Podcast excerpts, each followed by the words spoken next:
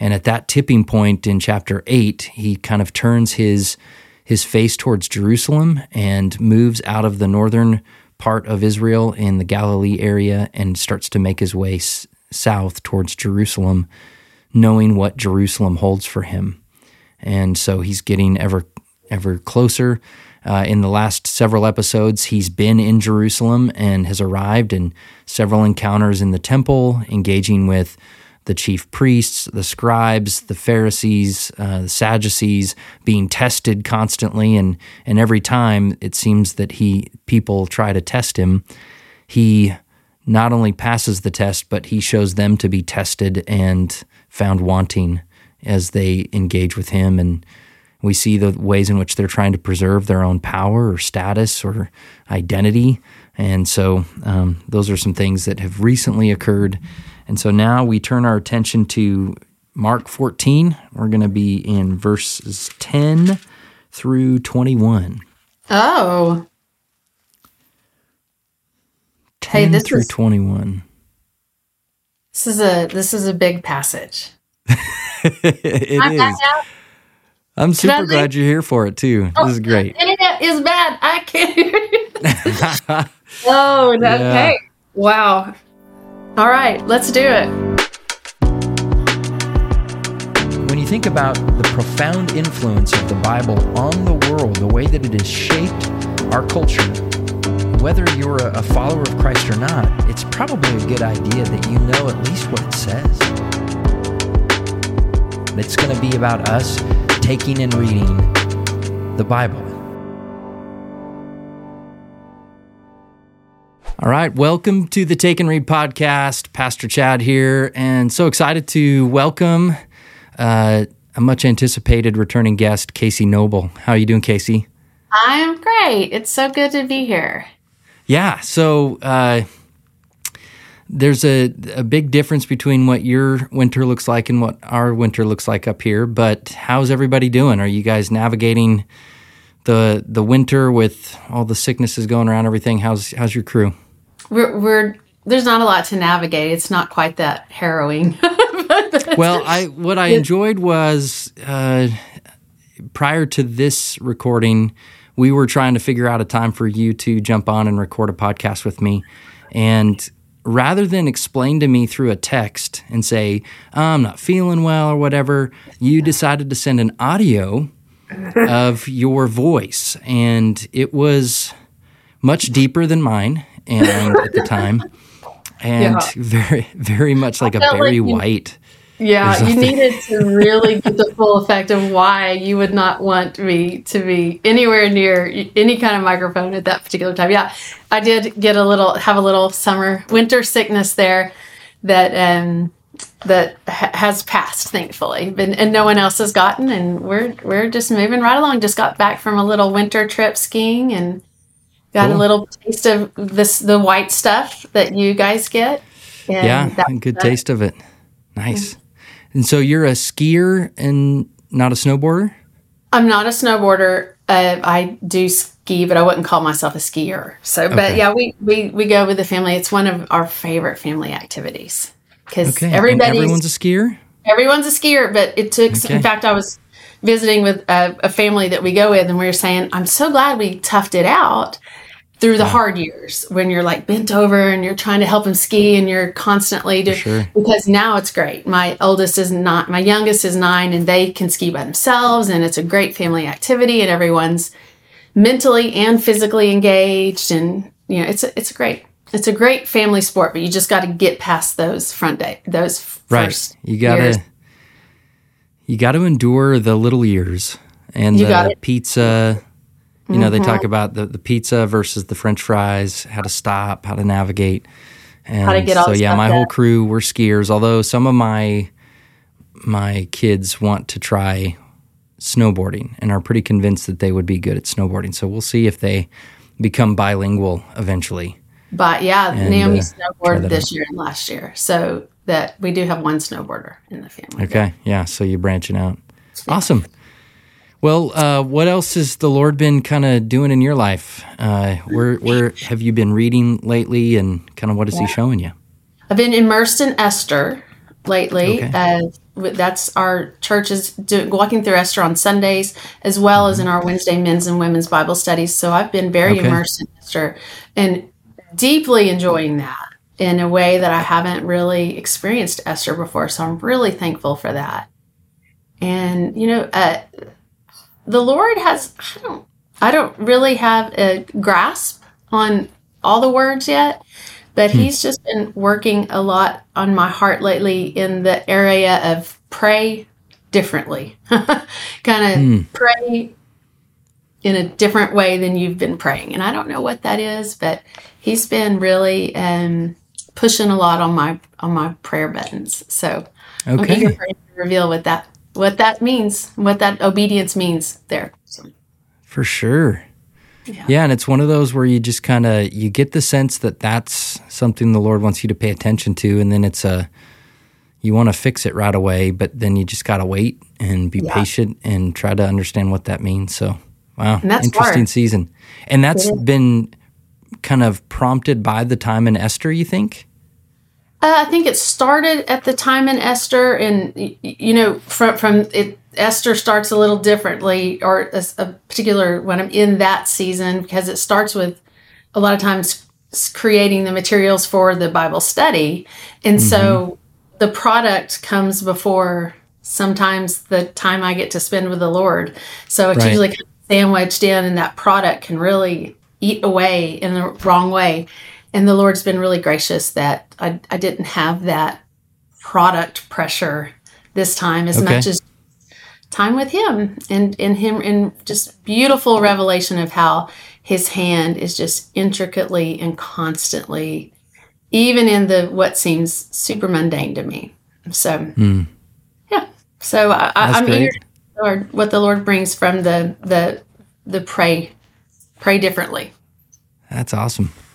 And you know, you speak to the the product pressure. This the idea that for for folks that maybe lead a Bible study um, or teach the Bible regularly, whether that's in the context of your home or a small group or you're a teacher or a, a pastor or a minister or something like that, there is that pressure to spend time in order to produce uh, teaching, insight, understanding for other people. And it's, man, it's easy to just kind of to slowly fade into pure production model and mode rather than feeding yourself on the word. So I just, man, it, as you even share that, that's that's a challenge. That's a good, it's a good reminder.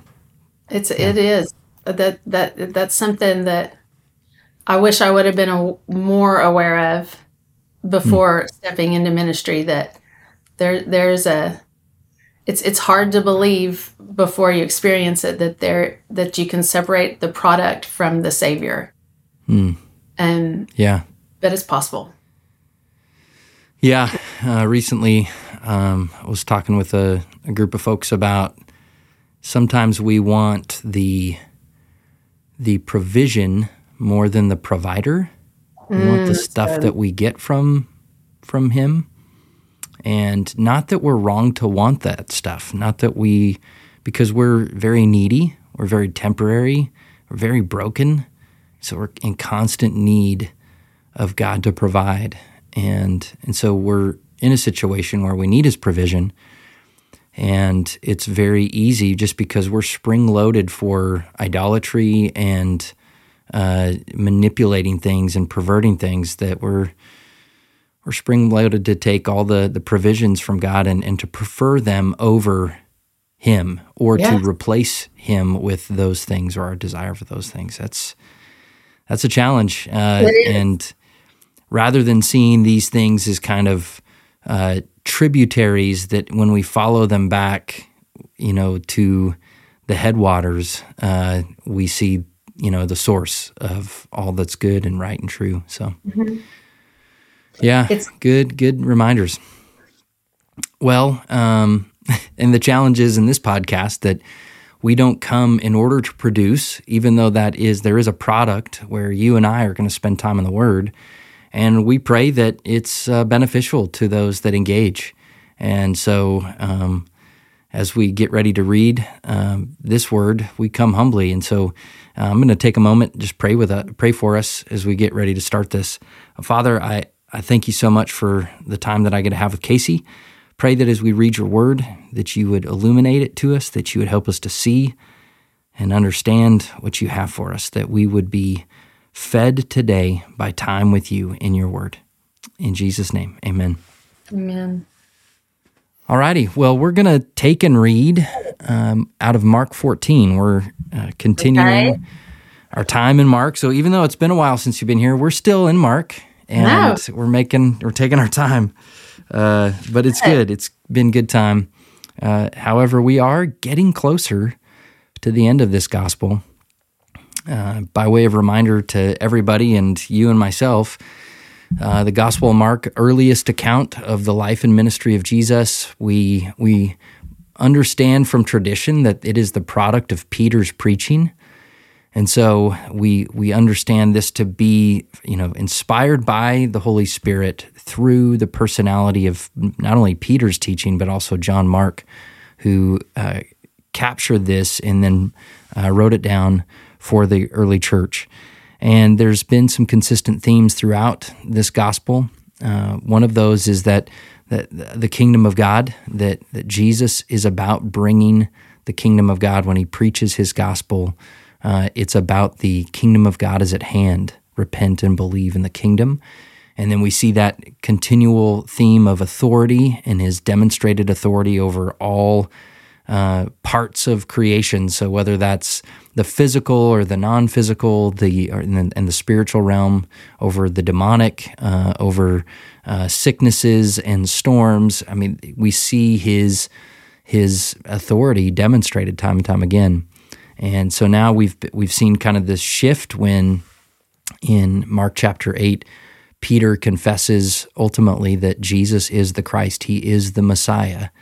And at that tipping point in chapter 8, he kind of turns his his face towards Jerusalem and moves out of the northern part of Israel in the Galilee area and starts to make his way s- south towards Jerusalem, knowing what Jerusalem holds for him. And so he's getting ever ever closer. Uh, in the last several episodes, he's been in Jerusalem and has arrived in several encounters in the temple, engaging with the chief priests, the scribes, the Pharisees, uh, the Sadducees being tested constantly, and and every time it seems that he people try to test him, he not only passes the test, but he shows them to be tested and found wanting as they engage with him and. We see the ways in which they're trying to preserve their own power or status or identity. And so, um, those are some things that have recently occurred and so now we turn our attention to Mark 14. We're going to be in verses 10 through 21. Oh. 10 hey, this through is, 21. This is a this is a big passage. it I'm is. I'm super glad you're here for it too. Oh, this is great. Internet is bad. I can't hear you. oh, that, yeah. Wow. All right, let's do it. Let's do it. Okay. So I'm reading out of the ESV. How about yourself? I am reading out of it's an I've got an NIV right now. What do you think about okay. that? got some others Perfect. behind. I grabbed I grabbed no, this. that's great. I, I grabbed a NIV cultural background Bible that I've kind okay. of been in. Yeah. So. Yeah. All righty. Well, let's jump into the text. Uh, then Judas Iscariot, who was one of the twelve, went to the chief priests in order to betray him to them, him being Jesus. And when they heard it, they were glad and promised to give him money, and he sought an opportunity to betray him. And on the first day of unleavened bread, when they sacrificed the Passover lamb, his disciples said to him, Where will you have us go and prepare for you to eat the Passover? And he sent his disciples and said to them, Go into the city, and a man carrying a jar of water will meet you. Follow him, and whatever or wherever he enters, say to the master of the house, The teacher says, Where is my guest room, where I may eat the Passover with my disciples? And he will show you a large upper room, furnished and ready, there prepared for us. And the disciples set out, went to the city, and found it just as he had told them, and they prepared the Passover. And when it was evening, he came with the twelve. And as they were reclining at table and eating, Jesus said, Truly I say to you, one of you will betray me, one who is eating with me. They began to be sorrowful and say to him one after another, Is it I? And he said to them, It is one of the twelve, one who is dipping bread into the, the dish with me. And the Son of Man goes as it is written of him. But woe to that man by whom the Son of Man is betrayed. It would have been better for that man if he had not been born. Okay. It's it's it seems like a an interesting place to stop, uh, but as it continues, it kind of turns away from that idea of betrayal and mm-hmm. moves on to something else within that very scene. And so we're going to stop there and just wrestle with this passage regarding Judas Iscariot. So, just in brief, let's summarize what we know about this text and, and all the players and what's involved. So, what what are the things you notice first of all? What it's saying, who's there, what's happening? Judas is there. Obviously, the twelve are there. Mm-hmm. Judas being one of the twelve, Jesus is there. Yeah, and you kind of have these two episodes even in the text that we read. There's the the verses 10 and 11 where it kind of just gives insight into Judas Iscariot has now decided he's going to betray Jesus. He goes to the chief priests in order to kind of get this arranged. Uh, they were very glad. Uh, they mm-hmm. promised him money. And so then he was moving forward from there, looking for an opportunity to betray Jesus. And, you know, we understand they're pretty excited because the last several um, at least within the last chapter in chapter 13, there's clear sign and, and they've indicated multiple times that they want to get rid of him. They want to kill him. Uh, he is is a major disruption in their status quo, and they need to deal with him. And they've they've struggled because they you know during the feast they can't really. There's a lot of people there, and they don't want to risk uh, you know a, a riot or something like that. And so They've been seeking a way to to uh, kill him. So with Judas kind of coming out and saying, "Hey, um, here's what I'd like to propose," they're like, "This is great. This is perfect. We need an inside guy." And so they have their inside man, Judas Iscariot, and we don't know the why behind that. I think that's one of my big questions. Uh, you know, I'm I'm always looking for kind of an earthly reason um, or a rationale, a human rationale for Judas's betrayal. Mm-hmm. We know uh, from other passages that uh, it's indicated that that Satan has entered him and is use, utilizing Judas Judas to you know carry this out. And at what point did Judas kind of open himself up to that? We don't know. Um, we just don't know. A lot of people wrestle with, well, does that mean Judas never was really loyal to Jesus and that and that Jesus knew that all along? Um, but that's why he invited him to join. There's tons of speculation that we could engage in, but we have to be careful with that, and yeah. we have to limit ourselves to what the text says in this case. Any thoughts about that kind of initial episode? Uh, it's it's one of the most challenging themes in the Bible to me. Judas Iscariot is um it's one of the places that I have to go. I have to rely on the character of God as he has proven himself to me time and time again because if I'm just being honest when it comes to the story of Judas Judas it is haunting and relentless to me. hmm And uh, it, it's it's difficult. It's difficult to know that um, Judas w- was given spiritual authority, was a mm-hmm. minister in the name of Jesus. In other parts in the Bible, that he he went out with the twelve, uh, one of the twelve, that in was performing signs and miracles in the name. I mean, those things are so difficult to to grapple with, and I, mm-hmm. and I mm-hmm. don't ever want to pass them off to to anybody who thinks that as just no no no don't don't think about that let's let's not think because it is difficult to it's difficult Yeah. difficult to realize that um i guess what's hardest to me is to recognize that the story of judas iscariot tells us that it's possible to be jesus adjacent Hmm. and not be a follower of jesus and that's Yeah, we really we hard. attempt to simplify it. We want just a real clear, clear cut understanding, and we we want it to be a simple explanation what happened here. And it's far more complicated, Mhm. but it does it does bring a level of, um, I guess, uh, heaviness Mhm. or maybe sobriety to the idea that not all who follow Jesus are or are with Jesus are necessarily following Jesus. And that's hard. And yeah, you use the term adjacent. I think that's that's awesome. That's a great way to imagine how you are with Jesus. Are you following him? Or are you just kind of near mm. him? yeah. And we see t- throughout his ministry, there's plenty of people that have gathered and are listening to his teaching and and kind of go with the crowd to each location where he might be performing things. And even, you know, the feeding of the 5,000, there's this huge crowd of people that have been there and they're kind of there again because they've seen him do signs or they've heard of what he can do. But it doesn't mean that everyone there is truly following him. Yeah. And so those multiple warnings throughout the scriptures that if he says, if you love me, then obey my commands.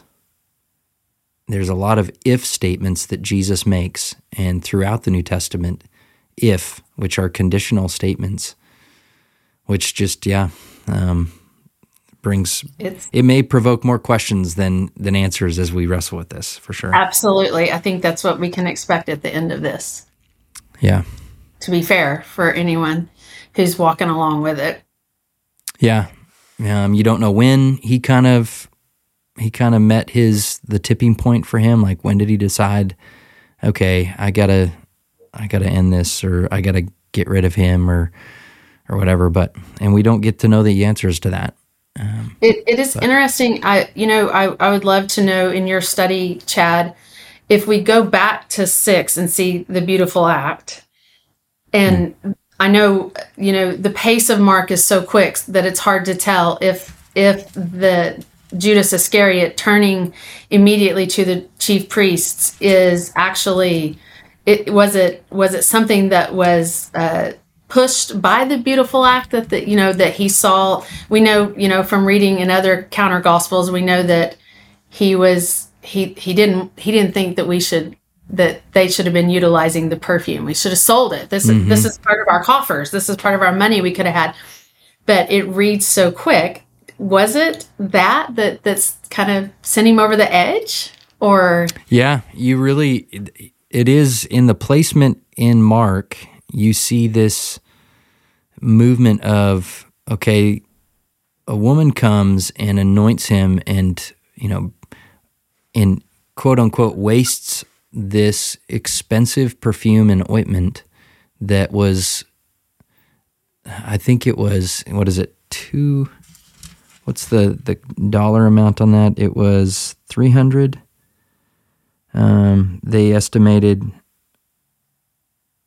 more than 300 denarii, which would have been a denarii is a one day's wage. So that's 300 days uh, wages a that year they anticipated were, yeah, so basically a year's wage spent or wasted um, anointing him. So we don't know. It, that's certainly would make sense. Okay, there's something that we can grab onto. We don't know, but it, it certainly could be something like that. Um, Yeah. We know that there was this, there was a payment of money that he's now going to receive um, because of the the betrayal or his agreement to kind of go along with this, and we don't know if that that is his motivation. It certainly is easy to connect those dots, and uh, we can relate to that in human terms. That there's sometimes very temporary um, I guess earthly uh, earthly gratification can be a temptation to depart from following the Lord. Would you have you ever considered the notion of like Judas ha- having a God who foreknows from the foundations of the earth? That's what Judas was, right? Is he was, you know, this was Judas's role from the foundation of the mm-hmm. earth, and the the fact that he is the one who hands Jesus over, although you know he's the one who who pulls that that plug from an earthly standard. He is in many ways an a, a, a vehicle of the salvation of the world. you know, like there's some ways. Have you ever considered? Would I have been willing to be the Judas for mm. my Jesus? Do, do you know? Does that make sense? What I'm saying? You know, like it does. That without a without a Judas, without a betrayal, um, ultimately, you know the the crucifixion and then the resurrection and the salvation uh, can't be ushered in.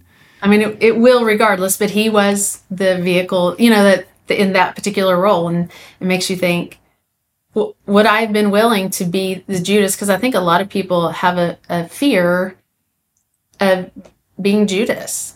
Like, am I Jesus well, adjacent? Uh, yeah, I think uh, the text it says it would have been better for him to never have been born. So there's kind of a that kind of jumps to when Jesus begins to speak about this betrayer that it would better it would have been better to never exist than to be this one. And it yeah, I mean it also so I, to your question, I've never considered that that perspective and you're yeah you're you're tugging on strings like yes. There's there's some fra- there's some theological frame yeah there's some strings sticking out that yeah. okay you pull on the string that okay is it a noble thing for to be the one kind of the scapegoat the one that has to betray so i'll do it. And i yeah i just we we don't get any sense that he was mm-hmm. thinking along those lines. Yeah.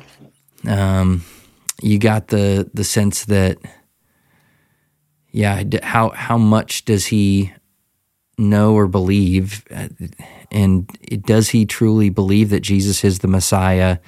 and thinks that somehow he needs to initiate this thing.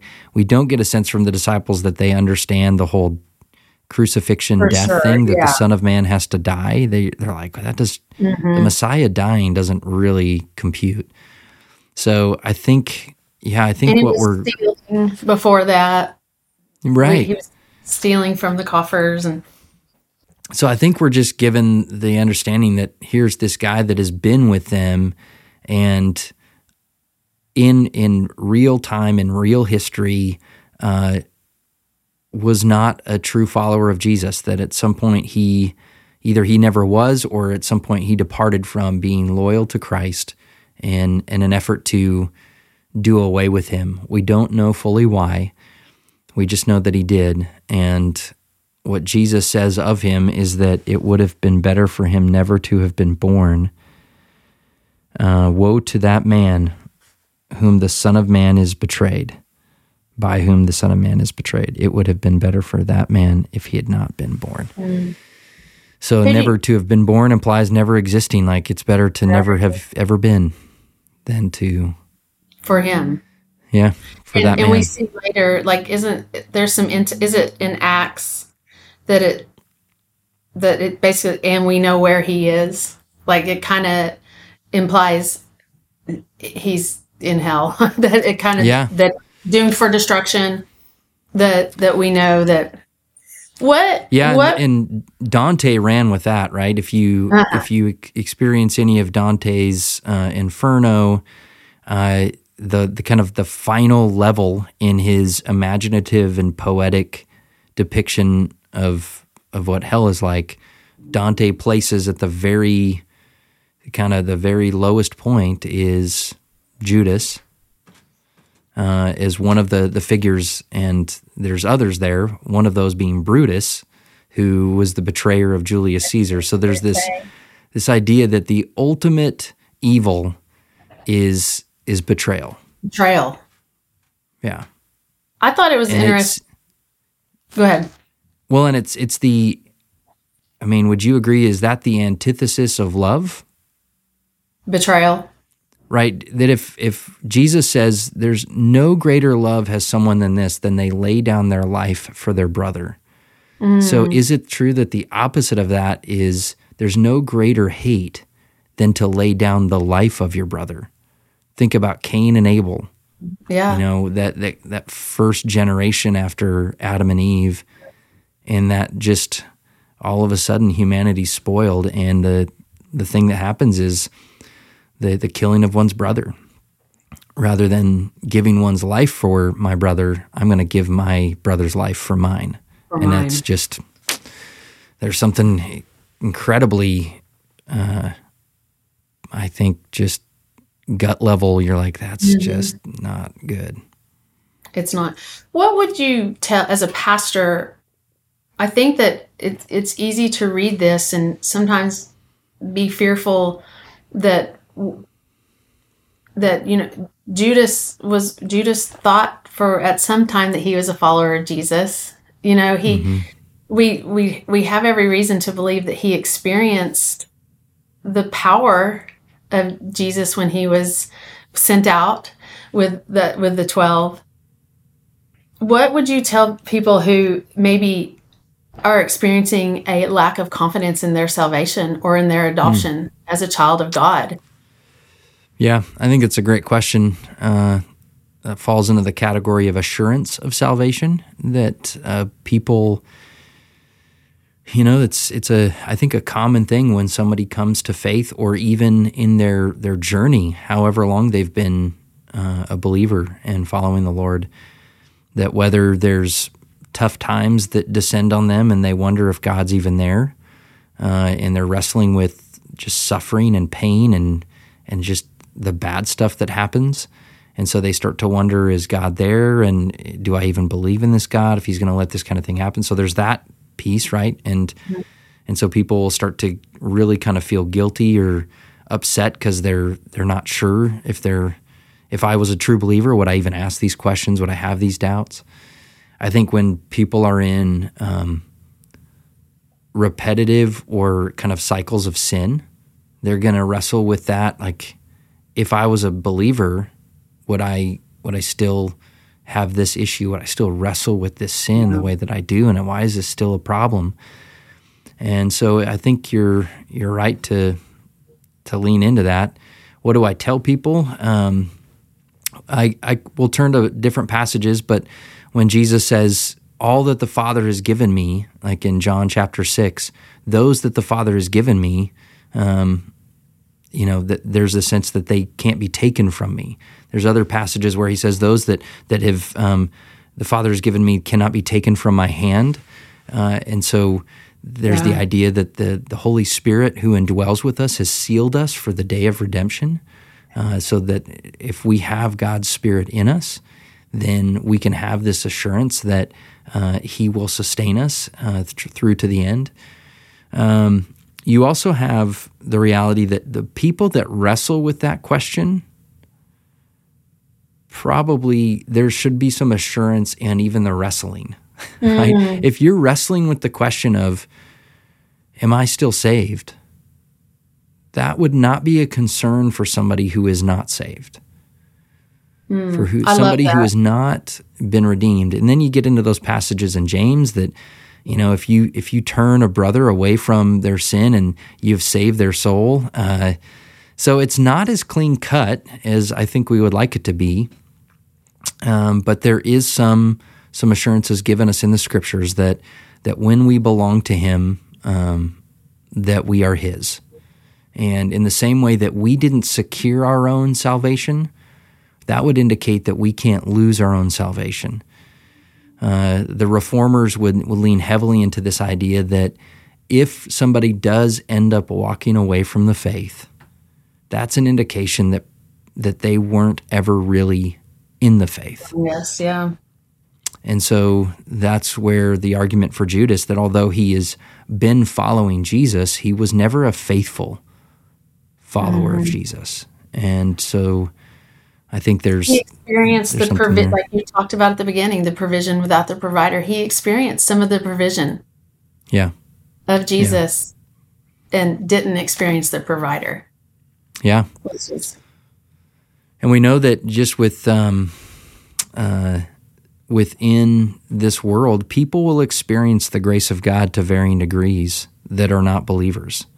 Mm-hmm. And they'll they'll experience those expressions of God's grace. And again, those are meant to turn them to to him and follow that tributary up to its source. But it, it doesn't mean that all that do experience his grace in that in, in the various expressions and forms uh, necessarily are are are saved. Mm-hmm. Yeah. The common graces. So, yeah. Yep, common grace. There it is. Okay, so you've you've got this. Uh, the rest of this scene is now they're they're all gathered together, and Jesus gives indication that he knows this betrayal is at hand. Mm-hmm. He knows that somebody's up to no good. He doesn't in this passage call them out but he says it's one of the 12. So it's one of those that he called earlier on in this gospel where he, he singled out 12 and called them apostles. So he's saying it's one of these that I have singled out as an apostle. It's one of the 12. And then it's interesting, their responses are, Is it I? Like, yeah. Uh oh. Am, am I the one? And he doesn't say, No, you're not it. No, you're not it he continues to say it's one of the 12 and it's somebody who's, you know, partaking of, of the meal with me, dipping their bread into the cup along with me. And, uh, and so he just kind of leaves it hanging in this passage that they're not really given certainty. Um, and it always it makes me think that there's this scene where 11 of them are sitting there going, "Oh man, is it me? Is it me?" and one of them's going, "It's me." It's me. And yet unfazed. I, we, I mean, we again, we don't get to know what is Judas's emotional state at this point, and that is uh-huh. just so right. intriguing. And what? and then another uh, time, Jesus will single out Peter and say, "Peter, you're going to deny me three times." And he's like, "No way! I would never." it's a, it's just a contrast in this scene to they're going, wait a minute. I I wonder because I'm a human who has betrayed Jesus in in ways. I wonder how you know it, it would stand to reason that every single one of them in some way had already betrayed Jesus, not to the depths that Judas Iscariot had, right? But and and to and in that same consideration that I wonder if Judas had even recognized the depth of his betrayal. Hmm. You know, yeah. at, at point, Jesus had already had several near misses. And yeah. Judas just kind of thought, oh, you know, this is just, I'll, I'll collect my 30 pieces of silver and everything will be just fine. And, we'll, you know, yeah, and what you reference in this reality that we've all betrayed Jesus in the fact that we are sinners. Yeah. And those that have proclaimed faith in Christ, there is a, a consistent issue with our brokenness and our fallenness where we will continue to fall mm-hmm. and give way to temptation uh, and and take steps that are not consistent with Christ. Yeah. And so there's these episodes of betrayal in all of our lives. And I think if if we wrestle with the significance of this passage, not only is this a real event in real history, and we see somebody who is so close to Jesus for so for 3 years, seeing the signs and the wonders and experiencing deliverance from storms and feeding in miraculous ways, but still somebody who is willing to betray. I think there's a soberness that should kind of mm-hmm. come upon us that we should be um, careful with our willingness to just kind of throw Judas under the bus. Mm-hmm. And and just be real with ourselves that, Lord, please keep me, maintain me by your Yes. grace. Um, help me finish the race that was Yeah. set out before me. As the It author of. Hebrews says, cast aside all these these weights and hindrances and let me run this race uh, following after you and let me right now search my heart make me aware of ways in which in me that are a betrayal to you and let me confess and repent. And i think that's the key too that paul says and i've i think i've said on this podcast before paul in, in colossians 2 is just been a great instruction for me in my life in that when sin bubbles up and when i'm aware of my betrayal you know i am I can either respond in shame or guilt or frustration and feel like I have to punish myself or, you know, deal with my, you know, go sit in the corner or spend some time away from the Lord. And, and in fact, the opposite is what we're taught in scriptures. That Paul says, in the same way that you received Christ Jesus, so walk in him, rooted and built up in him. Well, we receive Christ by faith and repentance. We trust in him and fully in him and his what he's accomplished on our behalf, the goodness of who he is, his power over sin and death. And we believe that. And we say, okay, I believe that. And I recognize in me a way that is not of him. So I call it what it is it's sin, it's rebellion, it's betrayal. And that's not who I am anymore. And I turn to him and that's what repentance like we, and i mean you know this that we see Yeah. the sin but we don't sit there and dwell on the sin and say okay don't do that don't do that. That was bad that was bad. But we turn away from it and we turn our eyes fix our eyes on him and look full into his wonderful face and and and keep our eyes fixed on Yes. him that's repentance and That's we do that daily. And it always you know it brings such it brings color to the psalmists when they say behold. That my eyes fixed on him and to behold Yeah. him. And just that continual it, it also something you said reminds me of the new hymn uh christ will hold me fast. Yeah. When I went, I that I, I get such a solace from that hymn, and I'm so grateful to whoever wrote it because it it is it that's what it is. It's you know when when I feel my faith has failed, Christ will hold me fast, and Yeah. I, I don't have to muster up faith. I don't have to muster. up It's Christ is holding me, and He will continue. yeah And that's that's reassurance. Amen. Amen. Yeah, not that we're holding on to him, but that he is holding on to us. Mhm. And he's drawing us ever closer uh, to him. Um, I there's this. I'm going to try to get this right. There was a, a word picture or an image. A friend of mine, a pastor friend of mine, he's off in the East Coast. Scott Jones, shout out Scott. Um, he's the pastor at Jacob's Well uh, Church in New Jersey. Uh, but he he would describe it to me this way: that the way that we understand our walk of faith with Jesus is uh, and sanctification is imagine that Jesus is at the center of this circle, and he's got a rope. He's holding onto a rope, and it's tied to you. It's around your waist, and as you make laps around this circle, you know the the it's going to get shorter and shorter as it kind of wraps around the pole in the middle right imagine a, a stake in the middle Yeah. and the extent to which we um, walk in rebellion or veer from or or kind of try to go away from the natural kind of um, draw towards the middle then it's just going to cinch around us and it's going to become uncomfortable it's going to steal our joy uh, we're going to really wrestle with kind of this this path as we wrestle with sin. But the more that we um, draw closer and give in and follow His lead as we draw around this circle, getting closer and closer to the center, it's a much more joyful experience. Hmm. And so the level to which we kick against or or resist, it's going to tug that rope closer and tighter around us and it's going to be uncomfortable. And so the encouragement there is you're not if you engage or you fall to sin as a believer, you're not losing your salvation. It's not indication of a lost salvation, but it, it is going to be uncomfortable. There is going to be discomfort and loss of joy and intimacy with Christ um, because you're resisting His way, which He lovingly is trying to draw you closer and closer to Him. And a loss anyway. of intimacy is, I. That is the the coldest, driest,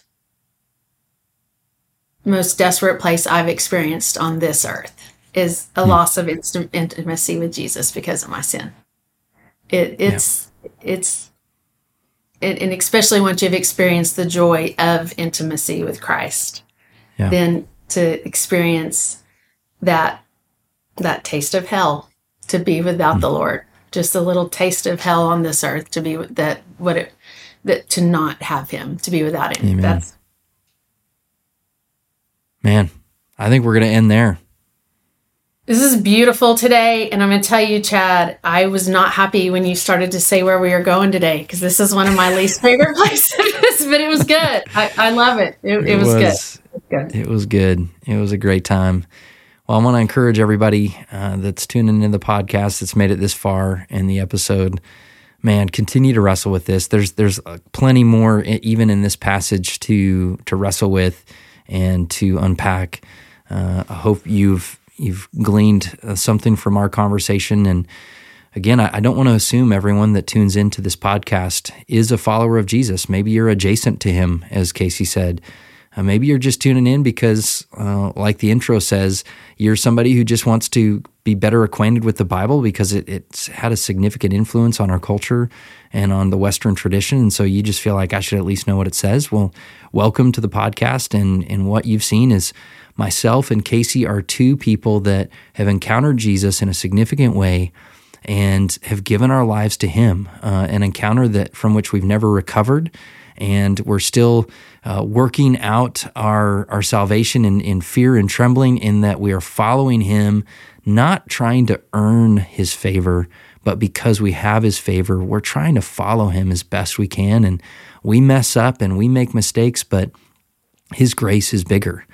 Um, I, I know what John Newton once said, the, the hymn writer and former slave ship captain, where he said, I am indeed a great sinner, but he is indeed a great Savior.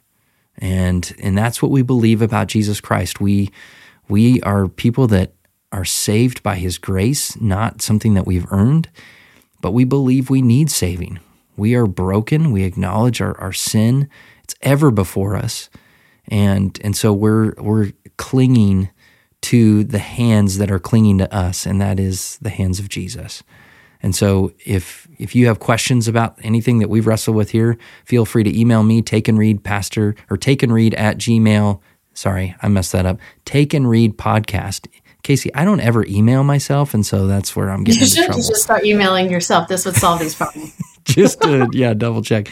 Take and read podcast at gmail.com. Uh, and you can send your questions there. I would encourage you to leave uh, comments in the comment section, engage in dialogue around this topic. There's a lot of sticky stuff that came up today, and, and I would encourage you guys to process that in the comment section again, a shout out to everyone who's who's supported me through buying me a cup of coffee. You can go to uh, the link that's in the description below. Uh, buy me a cup of coffee, and that's a great way to support the podcast. There's also membership levels. So, you know, and I'm just kind of exploring this to see what this looks like. But you can join and, and be a follower of the podcast and join the community of Take and Read. And just to declare that you're one of those people that's committed to taking and reading the Word of God. And there's different benefits at different levels of membership. So you can check that out. Um, or you can just buy me a cup of coffee. And that's also very encouraging so grateful for Casey for you being and on the the show today and episode here jumping in, even though you were reluctant with the passage that we talked about, but it's been fruitful. And I, I thank God for his insight and illumination as we've spent time together. And uh, I hope everyone out there is encouraged to go take and read the Word of God. Blessings.